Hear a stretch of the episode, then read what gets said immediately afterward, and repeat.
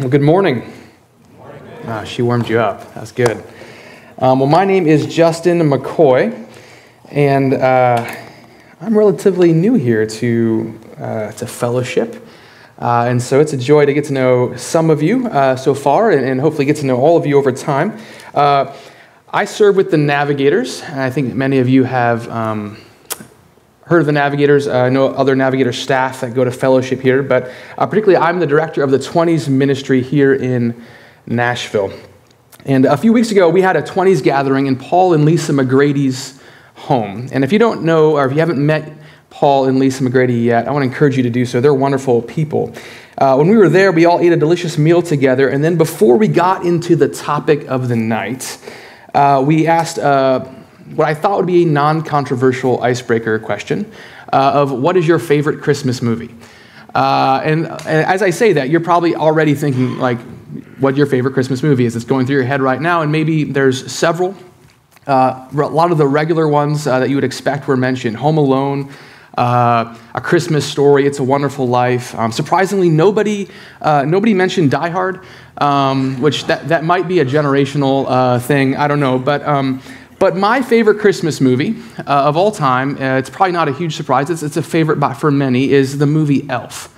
Um, I, I love the movie Elf. Um, and if you're unfamiliar with the movie Elf, um, the best thing I can tell you is just go watch it. Uh, but if you're unfamiliar, I want to give you a brief uh, kind of overview here of what this, this movie is. Um, it's, it's about Buddy the Elf, played by actor Will Ferrell. As far as I know, it is not based on a true story.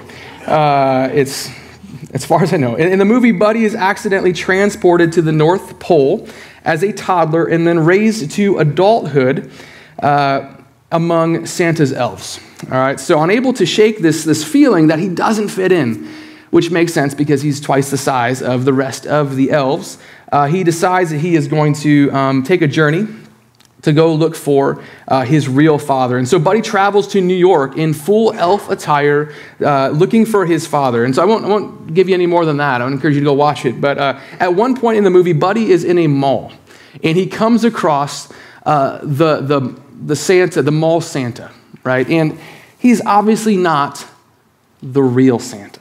All right? Uh, and so this is by far my favorite scene in the movie, and if you've seen it, you know what I'm talking about. The mall Santa is not the Santa that Buddy has come to know and with whom he has a personal relationship with.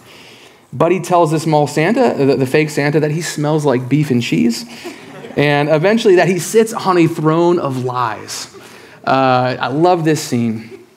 And um, why do I mention this? Like, where, where am I going with this? Uh, well, I, I think this scene actually illustrates in a lot of ways, the importance of the sermon series that we're going through. Now, hear me out. You're like, what, what is he talking about?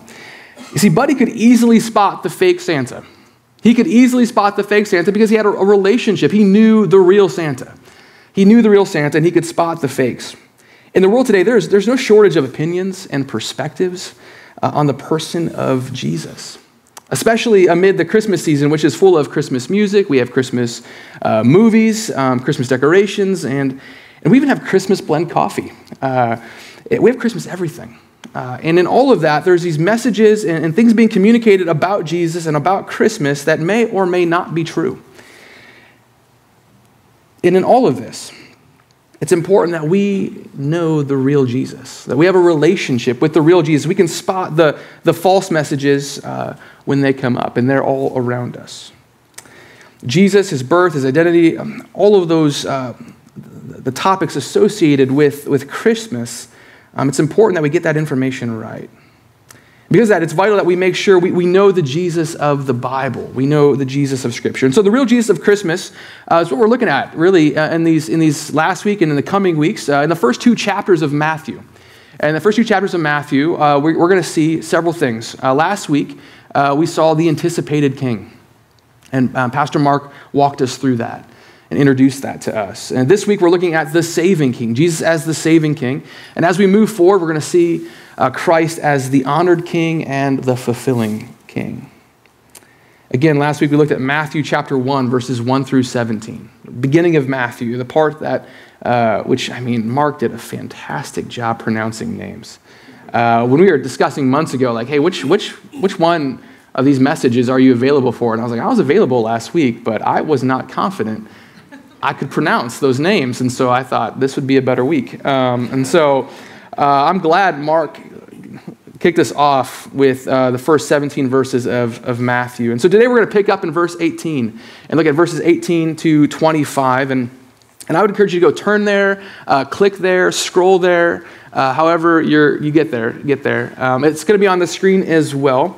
Um, and I'm going to be reading from the English Standard Version this morning. Again, that's Matthew chapter 1, verses 18 to 25. And I'm going to ask something. If you're able, would you stand with me for the, uh, the reading of God's word?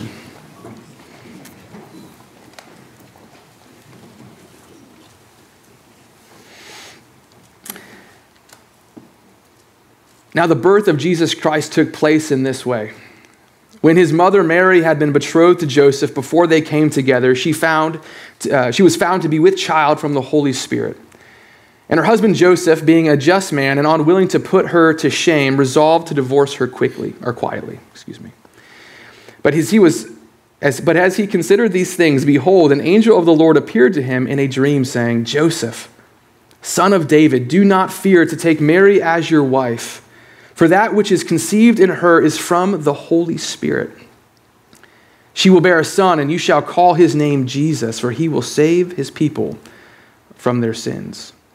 And all this took place to fulfill what the Lord had spoken by the prophet Behold, the virgin shall conceive and bear a son, and they shall call his name Emmanuel, which means God with us. When Joseph woke from sleep, uh, he did as the angel of the Lord commanded him, and he took his wife, but knew her not until she had given birth to a son. And he called his name Jesus. And before you sit down, let me pray for our time together this morning. Father, we, we're so grateful that we can gather. I think of, we're grateful for your scripture, and I think of, of the uh, Psalm 62, which was read earlier and the reminder that our hope is from you.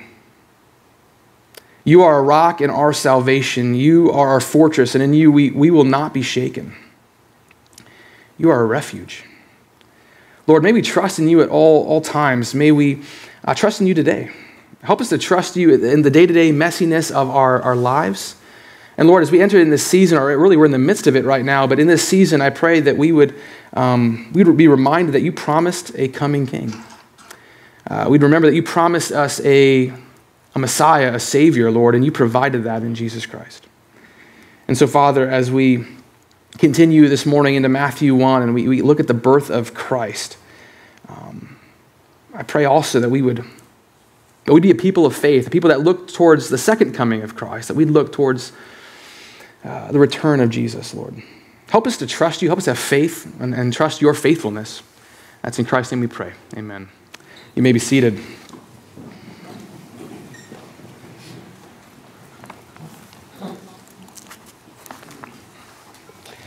Now, whether you've grown up in the church or not, um, I think many of us uh, are familiar with Matthew chapter 1, verses 18 to 25. We're familiar with the Christmas story. It's, it's, it's, some, it's culturally, we have some idea of it. Again, it might be a, a correct uh, understanding of it or not, but there's, there's a great familiarity with this passage. And as a result, uh, there's no shortage of resources and commentaries uh, on this particular passage of Scripture. This is one that uh, many people have thoughts and, and want to give their, their thoughts on this passage. I think the greatest commentary, though, on Matthew chapter 1, verses 18 to 25, is actually, uh, was written a long time ago by a guy named Paul uh, to uh, a church. And so if you have a Bible again, you don't have to keep, if you like, if it keeps you awake to go back and forth to different passages, go ahead and go for it. But in Galatians chapter 4, in verses 4 through 5, we have a, a two verse, one sentence summary of the history recorded in Matthew chapter 1. And so I'm going to read from Galatians 4 because uh, I, I, love this summary, and I think it, it, we're going to come back to Matthew 1, but we're going to, I'm going to look at this for a second. Galatians 4 4 through 5 says, says this But when the fullness of time had come, God sent forth his Son, born of woman, born under the law, to redeem those who were under the law, so that we might receive adoption as sons. Now, in some ways, verse 4 here is, is it summarizes the Christmas story. Uh, it was in the fullness of time. It was in the fullness of time that Jesus Christ came, and that fullness of time. Uh, it refers to the, the completion of preparation in God's redemption timetable. Now, that, that's a mouthful of a statement, so I'm going to repeat that. The fullness of time refers to the completion of preparation in God's redemption timetable. So, God gave us His law to show us our utter sinfulness. He wanted to show our utter sinfulness and to reveal that we are completely incapable of living up to His standard, His perfect standard. And so, when the law had fully accomplished this purpose, the purpose of showing us our utter sinfulness, and the purpose of, of helping us realize that we cannot live up to God's perfect standard of righteousness, at that point, God ushered in a new era of redemption. And so, it's at that time that, that God sent forth His Son, Jesus Christ. And so when the fullness of time came, uh, had come, when Jesus was born, everything was right for the coming of the Messiah. This, isn't, this is not a, a random time. This is not a, a random moment in history. This is uh, planned, and this is, this is a picture of God's perfect timing. Recently, I was reading some scholars who, much smarter than me, were pointing out the ideal timing of Jesus' birth and the different factors that were uh, just kind of amazing as we see of, of the timing in history when Jesus came into the world here. Recently, uh, uh, as I was reading this, I, I saw the um, several key components that I, I just want to show you, I want to point out to you this morning. So, time, this time period, uh, the, there was a rise of the synagogues. Jews developed synagogues as a place for not only uh, um, worship, but as schools and even as courts. And, uh, and the, the, rise of the synagogues provided a place for messages to be communicated to groups of people more easily than in the past. And so at the same time, also you have the completion of uh, and the compiled and completed Old Testament. And so you think about those two things, just the compiled and completed Old Testament, along with the, the synagogue as a, as a place, a venue to communicate that message, the more than ever, Jews were eagerly anticipating a coming Messiah. They were aware of and anticipating a coming king. They would have been familiar with passages like Isaiah 7:14, which is actually quoted in our passage this morning, Matthew 1:23. Uh, it's, it's this uh, reference to the prophecy back in Isaiah, and I'll, I'll read it here for you. It says, "Therefore, the Lord Himself will give you a sign: Behold, the virgin shall conceive and bear a son, and shall call his name Emmanuel." And so, with the compiled and completed Old Testament and the rise of synagogues as a platform to teach the Old Testament, there was this anticipation for a coming king which is exactly what Mark introduced for us last week. But the timing was also right for, for other reasons. You could say the timing was right culturally. Christians would later, who would later spread the gospel during the first century, for several centuries, had a common language uh, to communicate that message. Uh, a guy by the name of Alexander the Great, who many of you are probably familiar with, uh, he um, established Greek culture and the Greek language throughout the known world. The Greek language became the trade language and was used widely by surrounding countries and people groups. In other words, the Greek language made it possible to get a message out far and fast, unlike any time before. And so, what we see here in this is that the timing of the birth of Christ was not random. Paul's language here is not, it's not just a, a throwaway sentence. So, when the fullness of time had come, God sent forth his son. But thirdly, you could say that time was right politically. Rome had instituted the Pax Romana, meaning peace in Rome. And Pax Romana provided economic and political stability. Practically, this meant that the apostles and other early preachers and teachers uh, could travel and move about uh, relatively easily and, and, and relatively safely, throughout, at least through the Roman Empire. And they could do this on the elaborate systems of roads built by the Romans. And each of those factors was influential in what would, would later be the spread of the gospel which later, just years after, 30 years later, after the birth of Christ, we begin to see that gospel go forth. And so, a completed and compiled Old Testament, the rise of synagogues as a platform to get the good news out, along with the common trade language of what we know now as Koine Greek, made it possible to get this message out to a wide audience. And then the Roman Empire provided a system of roads that, that literally paved the way for future apostles like the, or, and messengers like the Apostle Paul to carry the good news to foreign lands. And so I love Paul's summary in Galatians 4. And we're going to get back to Matthew 1, I promise. But I love Paul's summary here of, of the events in the history of Matthew chapter 1. That, that when, when the fullness of time had come, at the right time, at the perfect time, God sent forth his son. But how did he come? Well, I think Paul says what seems like a really uh, unnecessary statement, but it is important. It says, When the fullness of time came, God sent forth his son, born of a woman. Now, 99.9% of the time, That is an unnecessary addition, I think, right? Born of a woman. But here it tells us Jesus was fully man. Jesus was fully man and he was fully God. We see that in this passage, we see it elsewhere in Scripture, but it's an important piece of information. It's critical to the story. Matthew 1:18 states that before they came together, it's referring to Mary and Joseph, she was found to be with child from the Holy Spirit. Now, we could spend the rest of our time together uh, talking about that statement. Uh, that before they, they came together, that there was found to be with, uh, with child from the Holy Spirit. Um, Jesus was conceived miraculously. Mary was found to be with child from, from the Holy Spirit. Early on in Matthew, what this tells us early on in, in the Gospel of Matthew, here in chapter 1, we're introduced to this complicated reality. This complicated reality that Jesus is human and Jesus is God. That, that both of those things are true, and it's not a 50 50 split. He is fully God and fully human. And Paul says it this way God sent forth his son, born of woman. So God sent forth his son. That, that's indicating uh, Jesus' divinity, right? He is the Son of God, born of a woman. And just uh, that, those three words is indicating he is also human. He's man. He's both God and man. And so what we see here is not only was God's timing perfect, his plan was perfect. God's plan was perfect. As the Son of God, he is divine, he is he's sinless, and as uh, he has the power to save. He, being fully God, he was a sufficient sacrifice to, to pay the penalty for sin. As Son of Man, born of the Virgin Mary, he could stand in our place as our substitute. God sent his son born of a woman. And Mary's virgin birth is a crucial piece making Jesus qualified to be our Savior. He has the credentials to be our saving King. But Jesus not only came to earth as a man born of a woman, but he also came, uh, was also born under the law. He was born under the law so that he might redeem those who were under the law.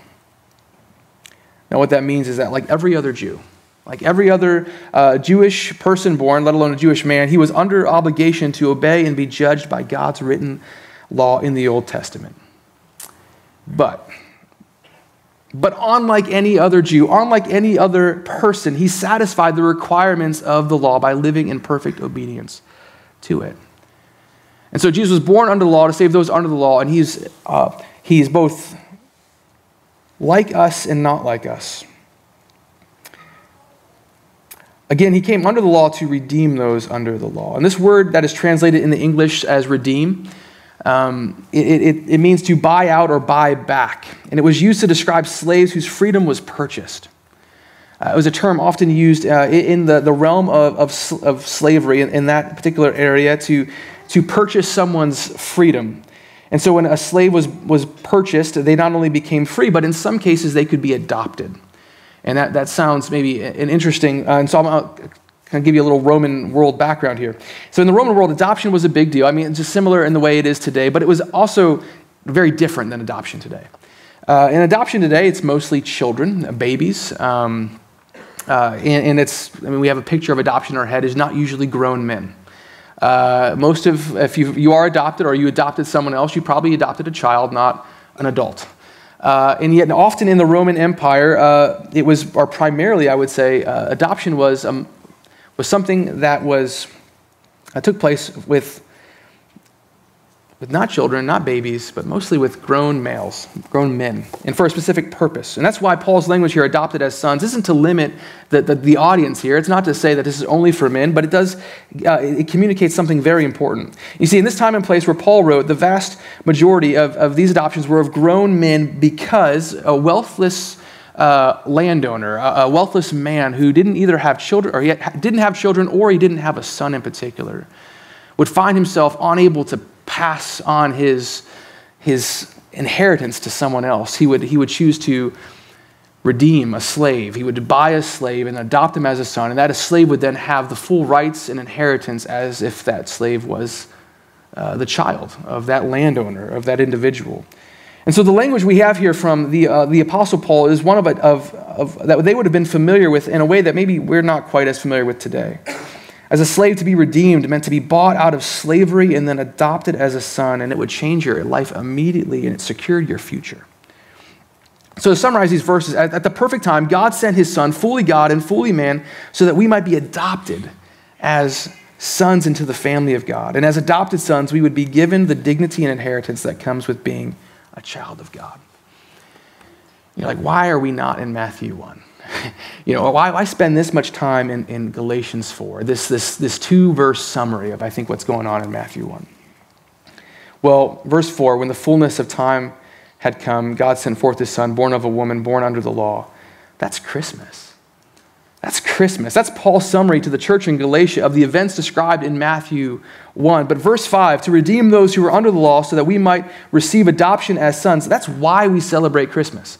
That's, that's the why behind it. As the old hymn, uh, the Christmas hymn goes Jesus was born that man no more may die, born to raise the sons of earth, born to give them second birth. And so, friends, Jesus was born, he was born to be our saving king. As we think about this Christmas season and the birth of Christ, it's important to remember the life of Christ and the full picture here that Jesus was born to be our saving king. So, going back to Matthew 1, again, where we started and where we're going to eventually end up here, is where, we, where we started. Uh, uh, the angel of the Lord appears to Joseph in a dream. He appears to Joseph in a dream, and he says this in verse 20 Joseph, son of David, do not fear to take Mary as your wife, for that which is conceived in her is from the Holy Spirit. She will bear a son, and you shall call his name Jesus, and he will save his people from their sins. I took us to Galatians 4 4 so that we could see our, that God's, God's timing was perfect in sending Jesus to be our saving king. God's timing was perfect. The events recorded in Matthew 1 reflect God's perfect timing. Back in Matthew uh, 120, though, we see God's prophecy was fulfilled. So not only is God's timings, timing perfect, but God's prophecy was fulfilled in sending Jesus to be our saving king. Christmas is this beautiful celebration. I mean, literally, literally it's, it's beautiful. We have decorations, we have uh, candles. Uh, um, it, I, I love just the spirit of Christmas. When you go someplace and the decorations are all up, I love the beauty of Christmas. But there's also the, the beauty behind what it actually means. It's this beautiful celebration of God's faithfulness. It's a celebration of God's faithfulness. at the perfect time, God sent forth uh, his son. He sent forth Jesus, who had the perfect credentials to be our saving king, fully God and fully human, fulfilling prophecy to save his people from their sins. But that raises questions. How? How did, how did, how did Jesus adopt us? Or, or what, what did he do to adopt us into the family of God or to make that possible? How did he redeem those who were under the law? How did he make it possible for each of us to be adopted into the family of God? That part of the story isn't in Matthew chapter 1, but it's so, so crucial. It's so important for us to know that as we think of Jesus as our saving king, we need to, we need to look ahead. And Romans 5 8 says this, but God demonstrates his own love for us in this, that while we were still sinners, Christ died for us. We need someone to die in our place because Romans 6:23 says, "For the wages of sin is death." It's like saying that the consequences or the result of sin is, is death. As sinners, we deserve eternal punishment. We deserve eternal punishment, but sinless Jesus died the death we deserved. And so he was able to be our substitute because he was without sin. In fact, 2 Corinthians 5:21, you're probably familiar with the verse if you memorized verses growing up. Uh, this would be one of those that um, is usually in some, any Bible memory plan, right? 2 Corinthians 5.21, for our sake, God, God the Father made him, referring to Jesus, who knew no sin, to be sin, so that in him we might become the righteousness of God. And so, even though the wages of sin is death, the free gift of God is eternal life through Jesus Christ our Lord. And so, Jesus is the saving king.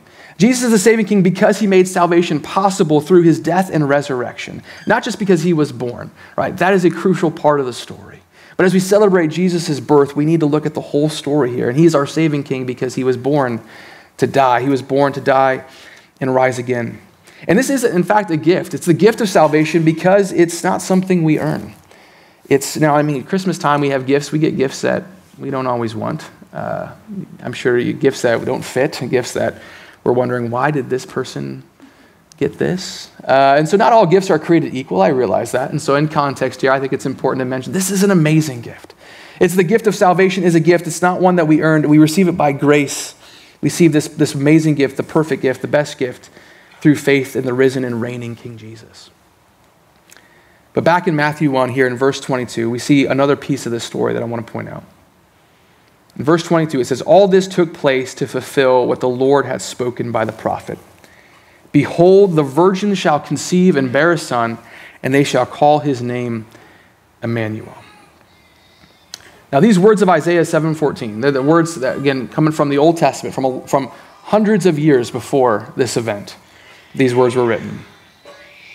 These words were written hundreds of years before the birth of Christ, and they were fulfilled in the fullness of time. In these few verses in Matthew, we see God's perfect timing. God's perfect time. We see God's prophecy fulfilled. But my favorite part of this, my favorite part of this here, is that we see God's presence with us. It says, And they shall call his name Emmanuel, which means God with us. For, for the first century Jew, the presence of God was no insignificant matter. It was something they valued and cherished and longed for. If we go way back to the very beginning, so in Genesis, right? In, in, in Genesis, God creates Adam and Eve, and they get to be in his presence. And that is good. In fact, it's actually said specifically, this is it's good. Right? This is the way it ought to be. And then in Genesis, uh, well, Adam and Eve sin. In Genesis 3 8, God is walking in the garden, and then they try to hide from his presence. That sin has, has messed things up. And it has directly affected this, this idea of being in the presence of God. And then Adam and Eve are, are sent out from the garden. And really, what we have throughout the Old Testament is this, this, um, this desire and yet difficulty to experience the presence of God. There's a desire and difficulty. There, there's a searching and a struggle to experience the presence of God. And we see this through the, the tabernacle and the temple. And, and God is providing ways for, for individuals to experience His presence. And yet only certain individuals can, can experience it and with certain instructions. And so there's this longing. I think it's captured beautifully in Psalm 73. And the whole, the whole chapter is great. Uh, it's, there's, there's a lot of the, the, psalmist is looking at the world and bad things are happening and he's confused and he, he's questioning and he goes to the temple and eventually by the end of the psalm he, he, he ends with uh, towards the end he has this phrase here and i think it captures the, the spirit of, of the jews at this time for me it is good to be near god this is what Jews were longing for, the presence of God. And so Jesus was the anticipated king. He was the long awaited Messiah. And he's our saving king. But he's not just saving us from something. He's, uh, of course, Matthew 121 says that. He's, he came to save us from our sins, but he's saving us to something. He's saving us for something. As Emmanuel, we are reminded that, he, that Jesus came to be God with us so that we could go to be God or go to be with God. We go to be with him. For Christians, for followers of Christ, we'll one day get to experience the presence of God perfectly, the way Adam and Eve experienced it before Sin messed everything up. But we can't forget that Jesus is still Emmanuel. Sometimes we think of Emmanuel, we think of the Christmas, we think of the past, and we think of being with Jesus, we might think of the future. But we can easily forget that Jesus is still with us today, that Jesus is still Emmanuel. I think of uh, the Great Commission. Many are familiar with what is often referred to as Great Commission, Matthew 28, verses 19 and 20 there's this little phrase at the end of it that often gets overlooked because the meat is really up front, right? The, the part that you're going to hear most sermons on are going to be in the beginning, and right, rightfully so. I don't want to, uh, there's, it's, it's amazing verses here. It says, Go therefore and make disciples. Go therefore and make disciples of all nations, baptizing them in the name of the Father and of the Son and of the Holy Spirit, teaching them to observe all that I have commanded you. And here it is. And behold, I am with you always to the end of the age. So in, in Greek, that, that word behold is written in the imperative. Uh, when we think about the command of the Great Commission, we're thinking about the go. Go and make disciples. We don't think about behold. Uh, and so here we, we're told to behold this reality, this truth, that Jesus is with us always. That Jesus is still Emmanuel. He is still God with us. But what do we do with a passage like this? What, what do we do with a passage like this? How do we apply Matthew chapter 1, verses 18 to 25 to our life? I'm glad you asked. Uh, it's because this, this is a, it's history in some ways. It's, it's, it's recalling an event. It's not necessarily calling us to action. But I do think there's, there's a lot we can take from this. And I want to give you some thoughts here as we begin to wind down as we are reminded of God's perfect and purposeful timing in the birth of Christ. may we remember that God's timing is still perfect. God's timing is still perfect. It was, this wasn't an isolated event. God's timing in the birth of Christ, the fullness of time, that's not, that's not uh, a once in a while thing for God to, to, to care about the timing of something. Uh, God is still sovereign and his timing is perfect. And so as we consider the second candle of Advent, may we pray that the Lord would give us faith to trust his perfect timing in our lives. To trust that what God's doing in the, in the mess and messiness of our lives, that God's timing is still perfect, that he knows what he's doing. He's still in control. As we are reminded of God's prophecy fulfilled in Jesus being born of the Virgin Mary, may we remember that God continues. God continues to keep his promises. And so we pray. We pray, Lord, help us to remember that you are a prophecy fulfilling, promise keeping God. And give us faith to trust in your faithfulness. As we read Matthew 1, we're reminded that Jesus was named Emmanuel. We're not just reminded of it this morning, it's, it's common language all throughout uh, everywhere at this time of year. We're thinking of Jesus as Emmanuel. And as we're reminded of that in Matthew 1, that Jesus is God with us at his birth, may we remember that Jesus is still with us today. In fact, let us behold that. Let us behold that reality and even rest in the truth that he is with us today and forever. I am confident that Jesus is my saving king. Jesus is my saving king, and I hope he's your saving king. I hope and trust that for, for many, if not all of you, he is your saving king. And, and all the various messages about Jesus and Christmas that are communicated through movies, music, and other media during this time of the year that we're soaking in on, on TV, um, whether it be uh, Netflix or Lifetime Originals. Uh, we're soaking in con- Christmas content. And so, my prayer is that you would know, believe, and put your faith in the real Jesus of the Bible, who Matthew says will save his people from their sins. And if Jesus is your saving king, well, we have an opportunity today to celebrate communion. If, if, if Jesus is your saving king, if you're a follower of Christ, then we have the opportunity today to celebrate communion. And, and so uh, the band is going to come up, and the, and the pastors in a, in a few minutes are going to lead us in communion. And as we've, as we've done in the past, small groups can, uh, can come up when that, when that time comes. Small groups can come up, and I say small, you don't have to count an exact number. Uh, and uh, take communion as a group. And then uh, when it's done, you sit down and another group will come up, and we'll just keep going until everyone who uh, wishes to take communion can take communion. But before we do that, I want to read from 1 Corinthians chapter 11, 23 to 25. This is again, this is the Apostle Paul again, and he writes this For I received from the Lord what I also delivered to you, that the Lord Jesus, on the night when he was betrayed, took bread. And when he had given thanks, he broke it and said, This is my body, which is for you. Do this in remembrance of me. In the same way, also, he took the cup after supper, saying, This cup is the new covenant in my blood. Do this as often as you drink it in remembrance of me. We take communion to remember Christ's first coming, but we also take communion to remember that he will come again. In fact, verse 26 continues saying this For as often as you eat this bread and drink the cup, you proclaim the Lord's death until he comes we don't know when he'll come again,